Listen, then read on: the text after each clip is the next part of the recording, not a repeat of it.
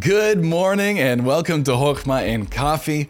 Hopefully, you guys are doing well today. I know it's Veterans Day, and I just want to say a big thank you to all who served in our armed forces here in America. Thank you guys so much. It means the world to us, and we just hope that you are honored and feel respected today as you should be. I want to bring on my brother here as we get started this morning. Jonah, it's good to see you. How are you? Good. How are you doing? Oh, good. It's nice good. not being up at you know the crack of dawn today, being able oh, to yes. start a little bit later. yes, oh. it is nice. Yes, sir. Well, it's good to see you. Glad you're on. Today we're talking about Hebrews nine. And so, if you are somebody who is studying through Hebrews with us, or maybe you're just jumping in because you're studying Hebrews 9 on your own and you want to see uh, maybe some other people's takes on it, welcome in. There's so much to go through in Hebrews 9. Uh, Hebrews 9 and 10 are, are really dense. And so we'll be covering those today, and I hope that you enjoy it. I'm telling you, the first section of Hebrews 9, I, maybe you can agree with me, Jonah, is really hard. It's really dense, a lot of stuff but then it starts to pick up and just starts to move. And so I hope that you guys join us through this uh, today. And so let's uh, first get some things out of the way. We've got this Hochma and Coffee background you can download for free down below if you enjoy Hochma. And maybe you're like, what in the world is Hochma? It's the Hebrew word for wisdom. And it's our goal on this podcast every Friday just to give out a, a dose of wisdom from the Word of God. And so if you're interested, there's that for you. We also have the Cool Mug Club. If you guys got your your mugs, you got those there to drink your coffee as we get our Hochma. That also is a link in the description. But then we're also doing a massive giveaway at this time. We're giving away a very expensive study Bible. We're giving away access to our Preaching and Teaching Made Simple course, as well as our Bible Study Made Simple course. And I think we're giving away a good news book as well. So all of that's being given away. Uh, if you want details, look for that thumbnail on our channel, watch the review, and see how to enter. That's all there, okay? And then also, we want to give a huge thank you to our uh, supporters who've been with us for the last few years. We got Judy Murphy, Gary Pence, Maggie Diaz, Kathy Earnhardt, and Cindy Erickson. They have just been with us through thick and thin. And that's why we are able to do what we do even today. And so, thank you to each and every one of our supporters. So, without further ado, are you ready to? Man, my voice is now all cracking. are, are, you ready to dive into Hebrews 9, John? Are you ready for this? Let's do it. Okay, so we've got this whole thing. I, am not going to read through the entire chapter right yet. I think we'll read through, man, the first section, and I'll probably have you read through it because my voice is going away for a 2nd um, just let's read from verse 1 through 10, and then we'll discuss it, and then we'll read verses 11 and on, and then discuss it. Does that sound good? Sounds good. Okay, so I'll have you talk about it while I clear my throat over here. All right, sounds good. Verse 1 says, Then verily the first covenant uh, had also ordinances of divine service and a worldly sanctuary.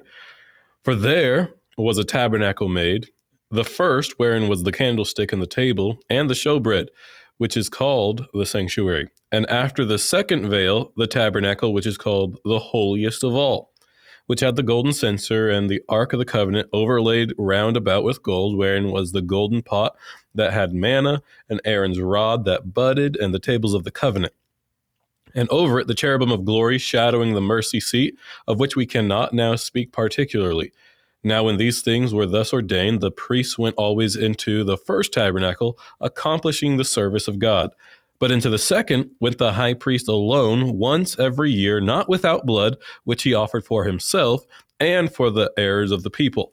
The Holy Ghost, this signifying that the way into the holiest of all was not yet made manifest, while as the first tabernacle was yet standing which was a figure for the time then present, in which were uh, offered both gifts and sacrifices that could not make him that did the service perfect as pertaining to the conscience, which stood only in meats and drinks and diverse washings and carnal ordinances imposed on them until the time of Reformation. Yes, that's so good. Thank you for doing that.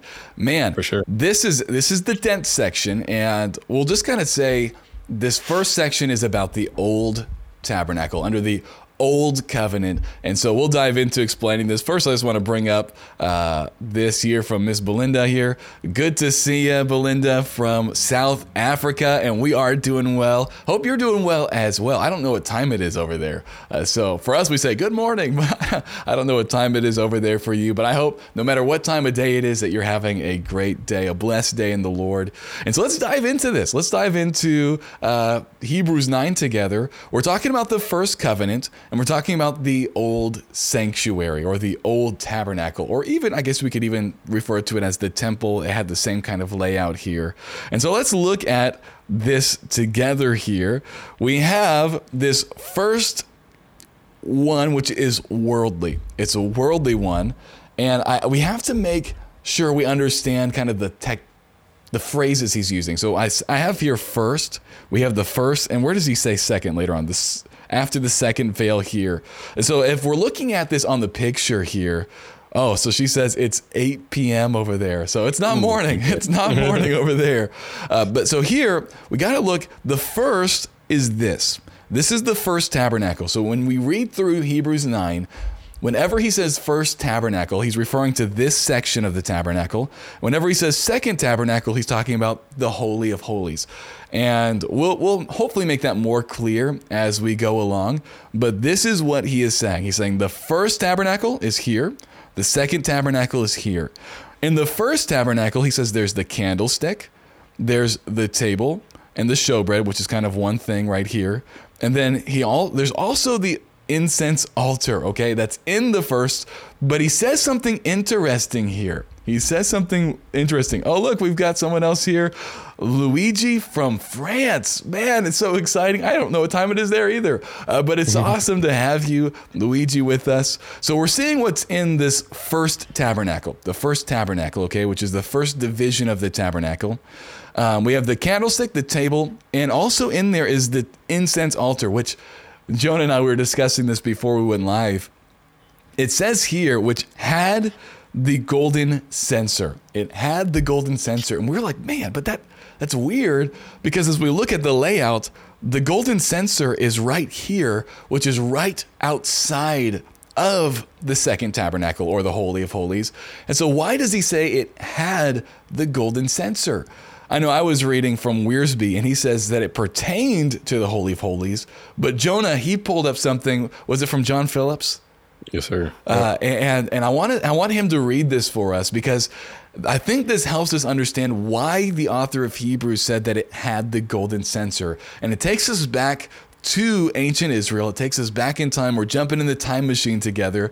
And so, Jonah, if you'll read that for us. Oh, and it's seven over there. Oh, well, mm. thanks for joining us. Uh, but read that section from Phillips for us. And uh, I think this will help us realize just why he says it had the golden censer. So, Jonah, you want to you want to look at that for us? Yeah, it says the ordinary censers used in connection with the tabernacle worship were made of brass, usually, or copper, and had to do symbolically with prayer. The use of brass or copper suggests, no doubt, the poverty and limited value of our own unaided prayers. It's just if we don't have any aid by the Holy Spirit or Christ being our mediator or high priest, it's no, it's worthless. On the great day of atonement, though, the high priest used a golden censer, not the copper one. A detailed description of the ritual connected with the Day of Atonement is given later in this chapter, according to John Phillips. I'm re- this is what he's saying. We need to note uh, here, however, of consi- there's something of considerable interest. In the normal daily course of events, the priest would burn the incense on the golden altar that stood in the holy place near near the veil. The clouds of perfume would arise and fill the holy place and filter into the Holy of Holies. But on the Day of Atonement, the ritual was different. Once a year on this day, the high priest would take the golden censer and fill it with live coals from the great brazen altar of sacrifice that stood in the outer court. Then he would carry the censer with its glowing coals into the holy place. He'd pass right by the golden altar, for on this one day of the year it had no function. A higher and more significant ritual was being enacted. As he passed the barrier of the veil and went on into the Holy of Holies, the high priest would throw incense onto the burning coals in the golden censer in his hand. And so we can see this is why uh, the author or the penman of Hebrews is saying, hey, it's in the Holy of Holies, even though it's usually not. So, so there's a few things I like this. There's a few things we got to talk about. The first thing is the incense from this golden altar did go into it, and, and, we were talking about the table of showbread and candlesticks seem like they are more pointed our way from God. You know, the table of showbread representing that God's presence is what sustains us. You know, and we can even think of his words are what sustain us from that quote, is it in Deuteronomy where he says, Man shall not live by bread alone, but by every word that proceedeth out of the mouth of God. He, he, sustains us, the table of showbread. We also have the candlestick. He is the light. Jesus is the light, and we cannot see without him. The incense altar, though, is, is different in that it is Godward. It's our prayers Godward, and the, and the scent of the incense altar did go inside the veil. It pertained to that which was in the veil. But on that last day, on the great day of atonement, he would bring a censer and he would bring the golden censer into that place, the Holy of Holies, where it would fill that that place. So I like that. I like that description. Hopefully that helps some of us as we read through this and we're like, why why does he say it had the golden censer? Now he goes on and he talks about the Ark of the Covenant and what was inside of it. He says that there was the manna, there was Aaron's rod, and there was the tables of the covenant. And so that was inside the Ark of the Covenant. But over it, he says, the cherubims of glory shadowing the mercy seat, of which we cannot speak now particularly.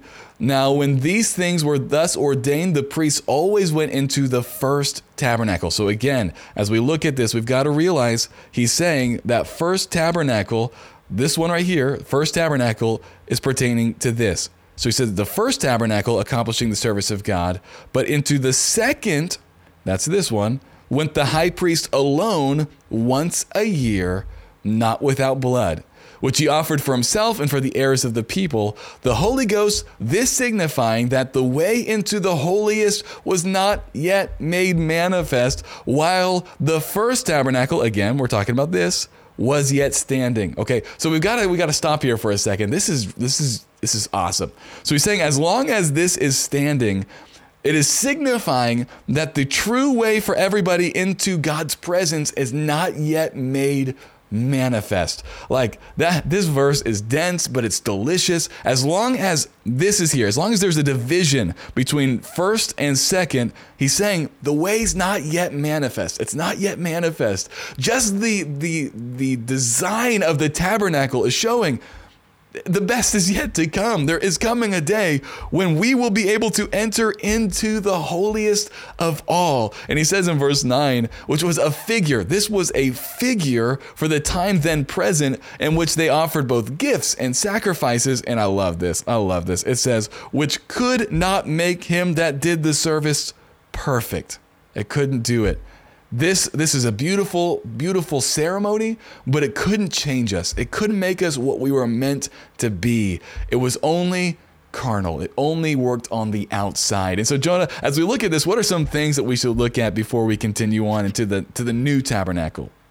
Yeah, and so it's always it's an amazing thing how we look at the old uh, tabernacle and there is only one person who could ever enter into the holy of holies and so this is why it's so uh, crazy where it's saying yeah uh, it, it's there's not it's not made manifest how you can get into the holy of holies but we might be thinking well someone did but uh, not even I couldn't get into it. Yeah. Um, no one could get into it, and not even the high priest could only do it one day a year, and so uh, not accessible um, and so, yeah. and we'll probably talk about it in a few uh, moments, but there does come a time where that veil is rent, mm.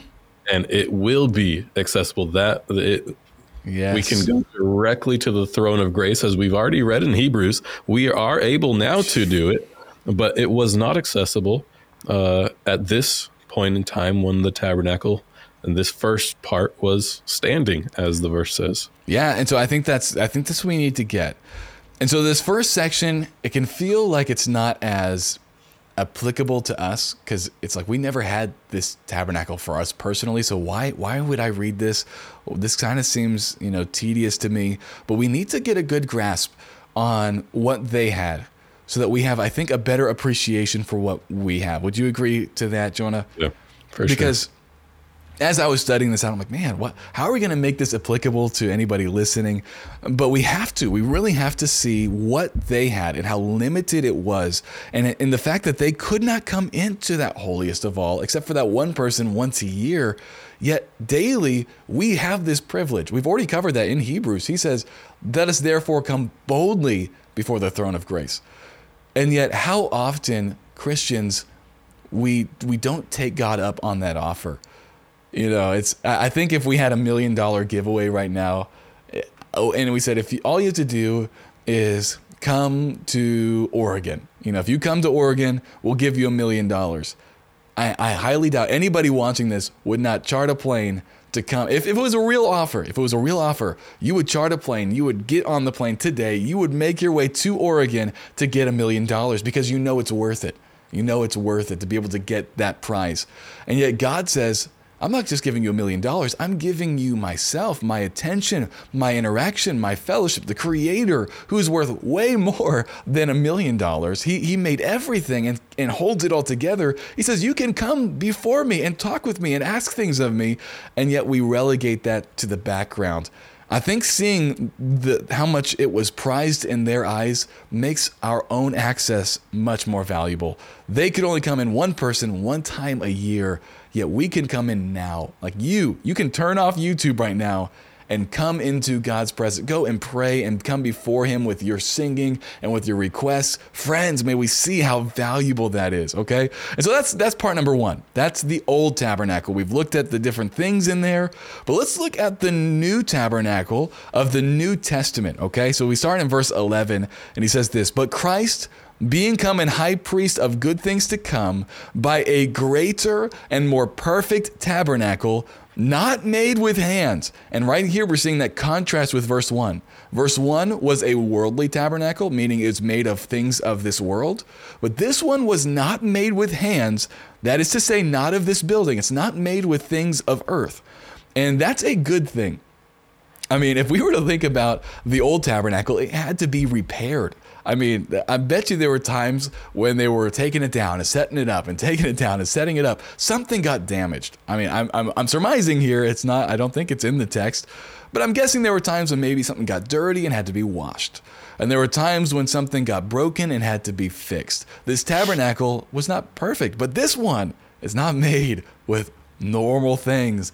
It never has to be maintained, never has to be fixed. It is. It is. And so it's a better tabernacle. And it says this it says in verse 12, neither by the blood of goats and calves, but by his own blood, having entered in once into the holy place, having obtained eternal redemption for us. I'm just going to keep reading, then we'll talk about this, okay? For if the blood of bulls and goats and the ashes of an heifer sprinkling the unclean sanctifieth to the purifying of the flesh, how much more the blood of Christ, who through the eternal Spirit offered himself without spot to God, purge your conf- conscience from dead works to serve the living God. What a section. Okay, this is where it starts to roll. This is beautiful.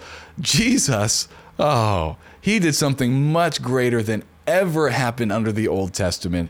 He came in and one time offered his own blood, not the blood of goats and calves, but his own blood. And his one offering, it gives us eternal redemption. Jonah, uh, let's talk about this. What, what are some things that are sticking out to you as we look at this?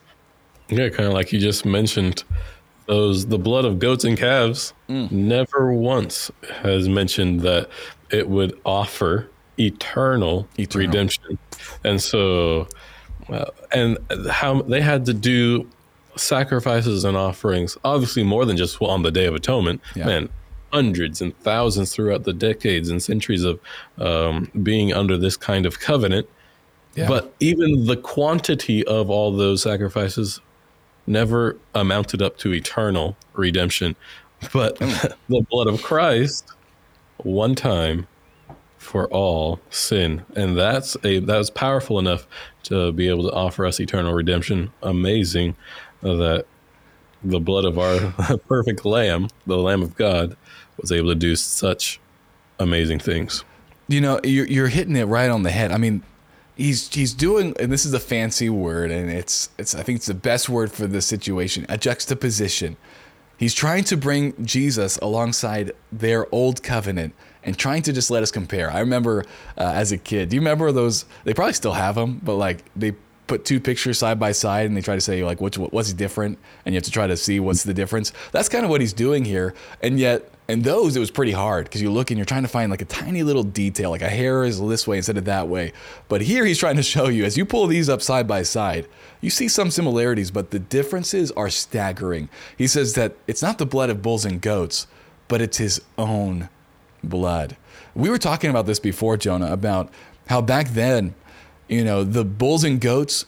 Uh, we'll, we'll, talk about that actually in a second. I think that comes in a 2nd mm-hmm. but we, we've got to hit that. That's going to be delicious. Yeah, for sure. But here we see Jesus' blood offers us that eternal salvation and it's it's eternal it's eternal it's eternal and it purifies us deeper because here we see that this one purified the flesh and jonah you were talking about something you were reading about yeah. how this could be what kind of sacrifice. Talk about that for a second. So before I just mentioned that, it's it, it kind of goes hand in hand with what I'll also say. It's uh, amazing. Yeah, there are differences and similarities, but it's an amazing thing. Uh, as I just was doing a brief reading over some of the sacrifices and uh, what might happen on also the Day of Atonement, all of the sacrifices that these Hebrews and the Jews uh, performed Jesus fulfilled every single mm. one of them. Yeah, he did. So even though they had an offering for that and a sacrifice for this, Jesus died once and he was a picture. Well, they were a picture for just that one death. And so one of them was, I mean, they could be ceremonially, ceremonially uh, defiled or unclean. Yeah. One of the ways was if you touch a corpse or a dead body, uh, you would be ceremonially unclean, and they would have a certain kind of sacrifice or offering that they would have to do in order to become ceremonially cleansed. Mm. And so he's saying the blood of, of bulls and goats, they had the power to get you ceremonially, because it was, I mean, these offerings were a picture and so you, these were just a ceremony in themselves. If they were able to ceremonially cleanse you, how much more shall the blood of Christ do that, but even go deeper to be able to purge your conscience from dead works to serve the living God? Oh, I love that comparison. I mean, uh, ceremonially unclean versus ceremonially clean is important in their in their day. That's that's that's huge. But I love what he says and what you just brought out. How much more? I mean, if that can just cleanse us ceremonially, our flesh, like we touched something bad and now we're ceremonially clean. Now we're good. We're good. He says, How much more? How much deeper shall the blood of Christ go? I mean, it doesn't just stop at our ceremonial uncleanness, our flesh, it goes deep into our conscience. And I love this. It changes us, it changes us from dead works to serve the living God. That's what Jesus' offering does. And I do believe in chapter 10, he's going to go deeper in on this offering. So we're not going to go uh, further than this chapter allows us to, but it's so, so good. Jesus has a better offering and a better tabernacle. But let's look at these last few verses, 15 and on. It says this For this cause, he is the mediator of the New Testament. So if you've been wondering why in your Bible there's the Old Testament and New Testament, we'll kind of explain that today. So he's the mediator of a New Testament that by means of death, for the redemption of the transgressions that were under the first testament, uh, they which are called might receive the promise of eternal inheritance. For where a testament is, there must also of necessity be the death of a testator. For a testament is of force after men are dead. Otherwise, it is of no strength at all while the testator liveth. Whereupon neither the first testament was dedicated without blood. For when Moses had spoken every precept to all the people according to the law, he took the blood of calves and of goats and uh, with water and scarlet wool and hyssop and sprinkled both the book and all the people, saying, I love this, this is the blood of the testament which God hath enjoined unto you. Moreover, he sprinkled the blood both uh, with blood both the tabernacle and all the vessels of the ministry And almost all things are by the law purged with blood, and without shedding of blood is no remission. It was therefore necessary that the patterns of things in the heavens should be purified with these, but the heavenly things themselves with better sacrifices than these. For Christ has not entered into the holy places made with hands, which are figures of the true, but into heaven itself, now to appear in the presence of God for us, nor yet that he should offer himself often as the high priest entereth into the holy place every year with the blood of others. For then must he often have suffered since the foundation of the world. But now, once in the end of the world, hath he appeared uh, uh to put away sin by the sacrifice of himself, as it is appointed unto men once to die, but after this the judgment. So Christ was once offered to bear the sins of many, that unto them that look for him shall he appear the second time without sin unto salvation. Oh, okay, guys, if you guys aren't excited about this section, I don't know what will make you excited. This is delicious. This is good. And so we're going to dive into this and just roll right into the end. But he says Jesus is the mediator of the New Testament. The New Testament. And so as we look at New Testament, um, we're really looking at, yes, covenant, but testament here, he's talking about like a will, you know, and uh, wills are things that you get when somebody, you, you get the benefits of a will when somebody dies, right? I mean, I think that's the simple simple way of saying this, and I think that's even what he draws out in verse 15. The death is necessary. The death of the testator is necessary. And so this is what we were talking about. And so he's, he's, he's comparing again, juxtaposing these two testaments. In the first testament, it still needed death. It still needed death. But what was it that had to die in the first testament? In the first testament, the I guess we could call it the Old Testament, as he says at the end of chapter eight. It's it's bulls and goats. And so we were talking about this. That that's kind of weird because in our minds, when somebody is dying, it's it's the testator who dies, right? The testator mm. dies, and now their will goes into effect. Yet in the Old Testament, it wasn't the testator who was dying, or even symbolized in dying perfectly. I mean, there was the Paschal Lamb, which we're not going to dive in right now. But as we look at it, it was it was like a representative of the people. Like that lamb was dying in my place, or that bull was dying in my place. And, and, so we have that in the Old Testament, but in the New Testament, what do we have? We have something even richer.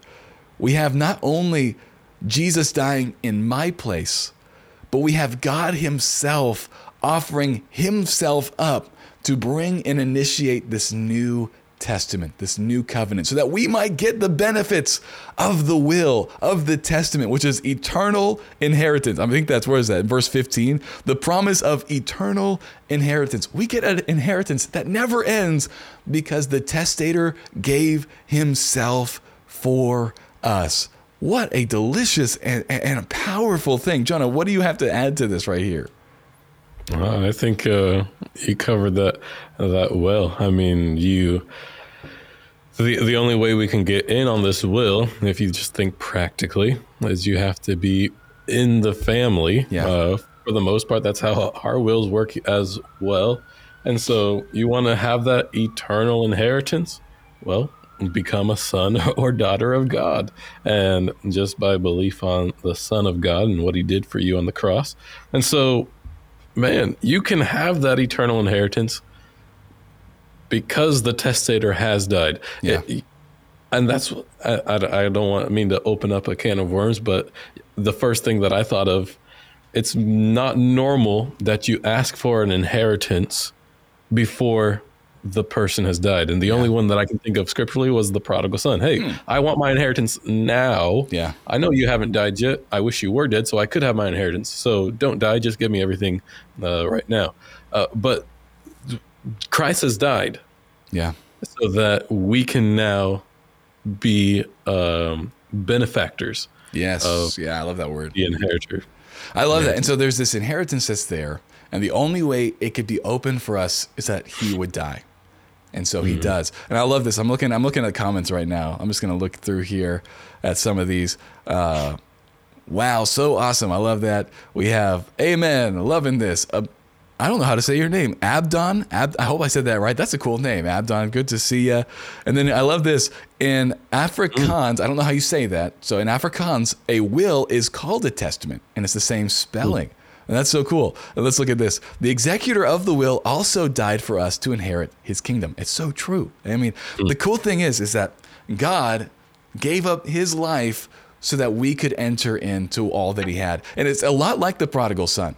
And we read the story while he's still alive. It says he divided to him to them his living. He gave his living so that they could have it. And that's what God does. He gave not just his living, he gave his life so that we could have the benefits of everything he has. And it says in was it Colossians or, or Ephesians that for eternity, he just wants to show us the grace and all the good things that he has in the Messiah for us. It's it's so good. And yet many times as believers, we miss the inheritance that's coming and we don't think about the inheritance that's coming. And our prayers often are focused on what we can get now. Like, God, give me this and God, give me that. And he's thinking, guys, do you not understand the in- eternal inheritance that I have for you? And I've met Christians who are disgruntled because God didn't give them something they desired. And I'll be honest, I've even been disgruntled that God didn't give me something I desired. And it, it hurts my relationship with him. I'm like, God, I, I was wanting this for your service. Like maybe for me, there was a building that I wanted for our church and it didn't come to pass. I'm like, God, that would have been perfect. And I, I, wanted that for you. Why didn't you bring that? And I can get upset with him. And yet I think God sometimes thinks, Do you not understand what I've given you? Do you not understand what I have in store for you? Why would you get upset with me that I withheld one thing that you wanted from you when I have so much more in store that's even better for you? Friends, there is an eternal inheritance. And look at this. I love this. We got we got to look at this. Verse 20. After Moses, so he's again comparing us with the Old Testament. Moses, when initiating the Old Testament, says, saying, This is the blood of the testament which God hath enjoined unto you. And I just want to ask you guys, I want to ask you, what does that sound like? I mean, what does that sound like? Moses is saying, This is the blood, verse 20, of the testament which God hath enjoined unto you. And I hope in your mind, Jesus' Last Supper words are ringing. Like, when Jesus takes the cup and he says, This is the blood of the New Testament, like this is the initiation of the New Testament in my blood, you, are supposed to immediately be thinking, Jesus is the new Moses. He's bringing us out of out of the real Egypt of sin and Satan and death into the promised land of eternal life. He is the new Moses that Moses himself said is coming. He said, There's coming a prophet like unto me, him shall ye hear. And Jesus, he's like quoting Moses, but saying, This is the new. This is this is the real deal. That was the shadow. This is the substance. And now Jesus is that new Moses. And so we have him sprinkling everything. It says, without shedding of blood is no remission. I think we should pause here, Jonah, and just remember if you've been a believer for a long time, uh, blood can sometimes lose its potency. Um, but I was telling Jonah before we got on here that there was a, a, young man who's not a believer yet who came into our service and we were singing, Are You Washed in the Blood of the Lamb? And after service, he came up to me and just asked, Why, why are we singing about being washed in the blood of the Lamb? And it hit me like, because it kind of gets put into our Christianese. This is supposed to be like, ugh. Like, like Jonah, you are an, you are an ultimate germaphobe. If you guys don't know that about him, he is like an ultimate germaphobe. And if there was someone going to dump sheep's blood on him, I, would you ever forgive them? hmm. uh, uh, probably not. It would be it'd be a long it'd be a long haul. But this is nasty. Yeah, yeah for sure. Um, I uh, I do believe all the symbolism and the figure of everything between the Old Testament and what Christ did. It's a beautiful thing. However, uh, the blood is not the beautiful thing. And with us, all this killing of these animals and all the sprinkling of the blood, um, and I can't wait to get to these last few verses because we'll yeah. see oh, what, what actually, how disgusting actually some of this was and what some, the high priest was doing but it's this not a, it's not a pretty picture. No, I mean, and so then that's the seriousness of our sin. Um, yeah. Because of our sin and our wrongdoing, blood has to be shed. Yeah, and I do believe if we ever witnessed one of these uh, ceremonies, it would make us remember how serious sin actually is. And not Yeah, just that ceremony, but then if you, I mean, just thinking of what Christ had to go through for us. Whenever you just, you even let your, our mind can't even imagine the brutality of it. But when you do, tears ought to come to your eyes. Um, whenever I'm just praying and thanking God for my salvation, man, it's not abnormal for tears just to start welling up of why would God go through all of that for this disgusting sinner? It just it's just unfathomable, but Yeah. It's just the seriousness of sin and the love of God towards us. I think that's what it's trying to show us.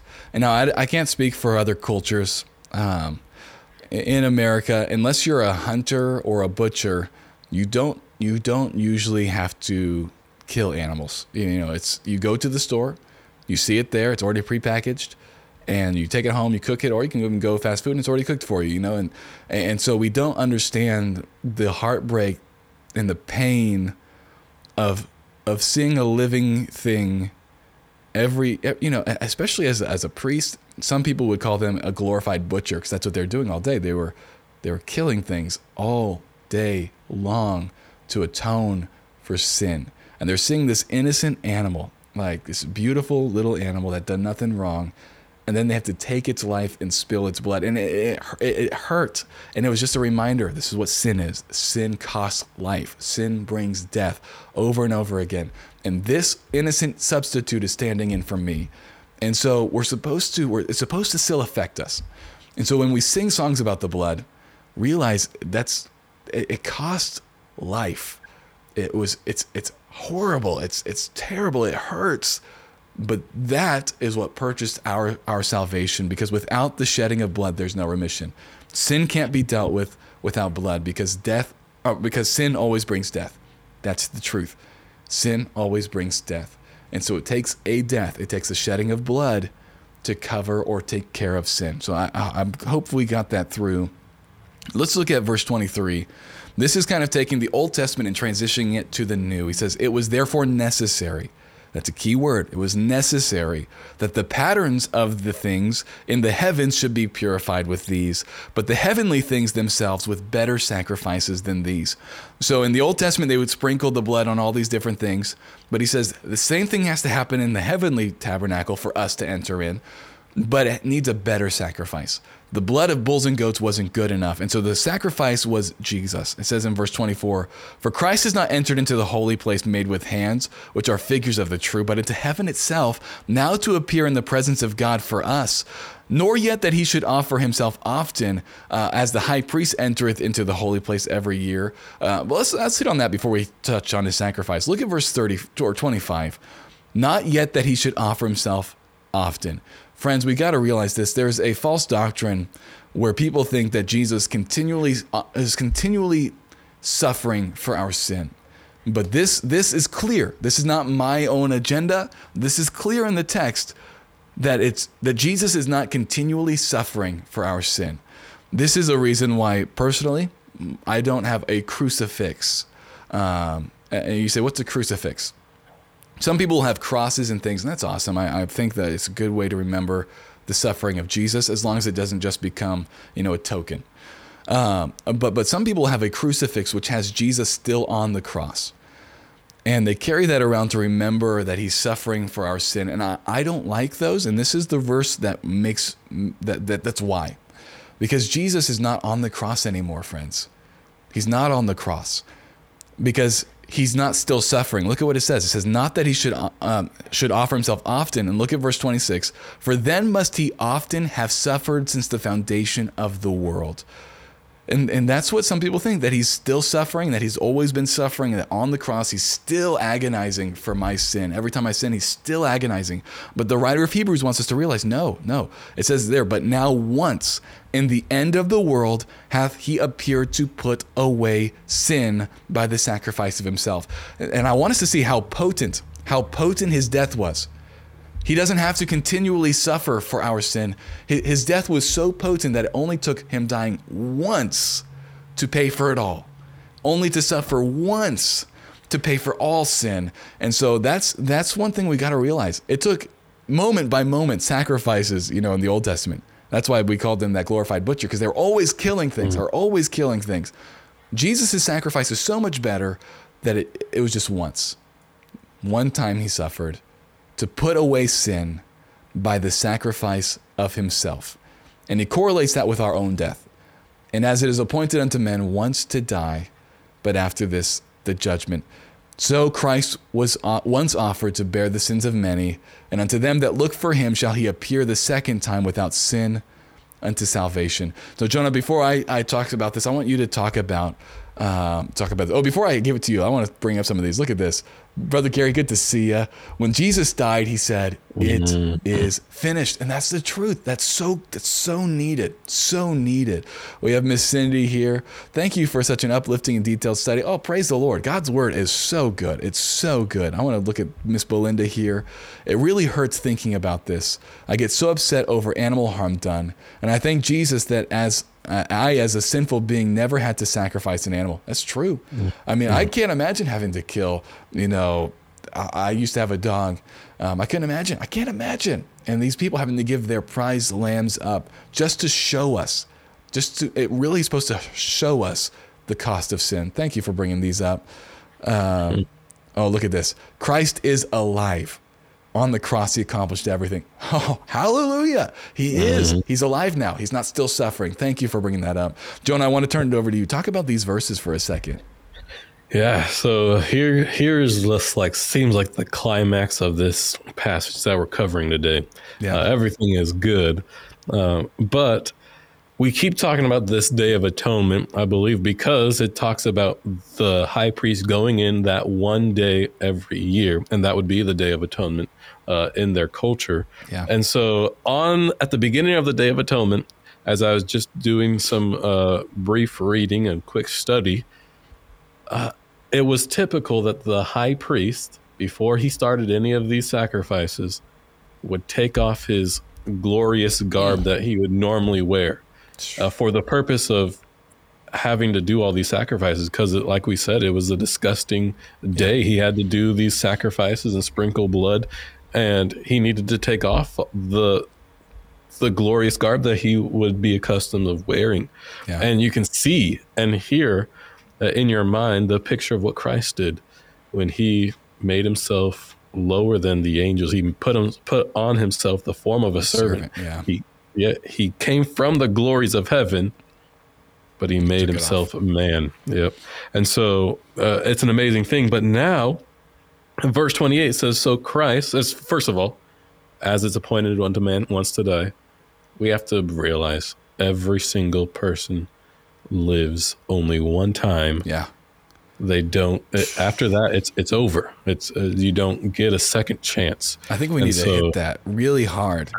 Um, one time, one time, one time. I believe, I, I could be wrong, but I believe it was C.T. Studd who said, Only one life will soon be passed. Only what's Yeah. done for Christ will last. And Jonah, you and I were talking about this before about how we need to really, really let this soak in because I'm, I'm talking about myself. Sometimes I'm I forget that this life is preparation for the next life and that we can take things with us. We can prepare for the next life and we can get rewards and other things that will set us up for the next life. But oftentimes we don't even care. Like that's the sad part is I don't care enough. I this world is more real to me than that world and I start living with my eyes focused on the material and not on the eternal.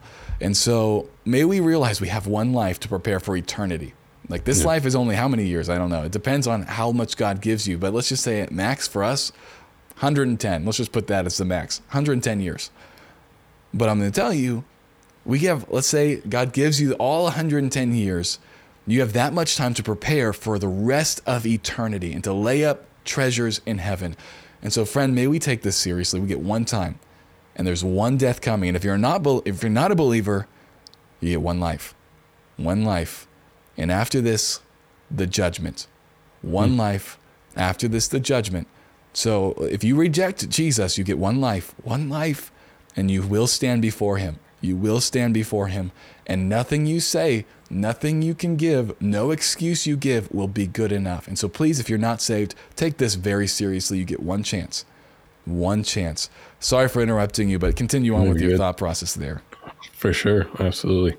Uh, as is appointed unto man once today, but after this the judgment. So Christ was once offered to bear the sins of many, um, and unto them that look for him shall he appear the second time without sin unto salvation. Mm. And so if we picture it, there's a lot just in that verse.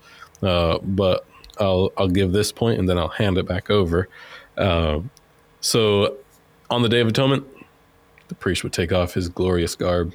Yeah. But then at the very end of the day, after everything was all said and done, uh, and this is the picture that we see in verse 28, the priest would come back out of the Holy of Holies, the holy place, when he'd come back out and present himself to the people, the nation of Israel. It's signifying because remember, yeah, if yeah. certain things didn't happen right, he would have he had to wear bells and all that. He might die inside the holy place. So when he comes back out, it's showing everyone, hey, hey, everything is good. Oh yeah. Uh, the relationship between God and us, it's all good right now because of, hey, I'm alive here. Oh. Uh, uh, everything's good with God right now. And so when we see here in verse 28, Christ, when he returns the second time, he's saying, hey guys, I died for you in your place. I've gone up, I ascended into heaven to be in the holy place in the presence of God. I'm coming back showing, hey, I told I promised you I'd come back for you. Yep. But everything between you and God is perfect. Come on up with me. It's all good. Isn't that it's amazing? Okay, so right. so as we visualize the old the old ceremony and then we put Jesus in that place, it just it blows my mind that you know, mm like you were saying, he took off his royal robes he took his own blood into the holiest. You know, he went in there and he is our propitiation. He is our mercy seat. But then it goes on and it says that he comes back. He comes back out. And like you're saying, they would have seen the high priest going in there carrying the sacrifice for their sins. And they would wonder, is it good enough? Is it good enough? Or is he going to die? Like that's why they had the pomegranates and the bells, like you were saying. And so and we have to feel their apprehension, like, oh no, he's going in there. Is that is, is God gonna accept the sacrifice or are we all gonna stay in our sins? And like you said, when he comes back out, that is a clear signal. Let's bring to mind Colossians when he says he triumphed over them openly, you know, like triumphing over them in it.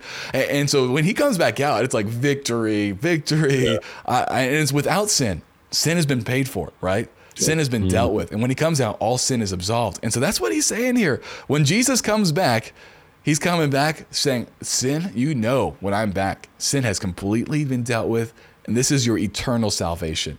And I think we got to realize salvation is in three tenses, really. Mm-hmm. It is we have been saved. That's justification. We are our our sin debt is paid. We are being saved. That's sanctification. We are being more and more made into the image of Jesus. But one day, this is this one, we will be like him, for we shall see him as he is, and we will be without sin. Our sin, our sin cursed human flesh will be remade. We'll have a new body. We'll be what the Bible says in Romans, we will be adopted. Our body is waiting for the adoption where we will be just like Jesus. Guys, guys, this is so good because Jesus once offered himself. And so thank you guys for being with us. I don't know, are there any other things you want to add to this before we go? No, that uh, what what a climax to the end of that chapter. I know, right? It climbed. It really mm-hmm. did. It began really like in the Old Testament and hard to understand. How does this really apply to us? But he brings it home. I mean, he brings mm-hmm. it home beautifully.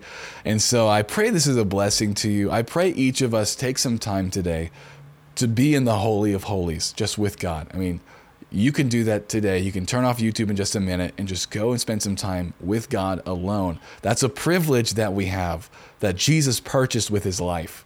I mean, like we were talking about earlier, as long as this was standing, it was saying that the way is not there. But when Jesus died, this veil was rent, meaning that now there's not two sections, there was just one. And Jesus mm-hmm. made a way into the holiest for us to come boldly.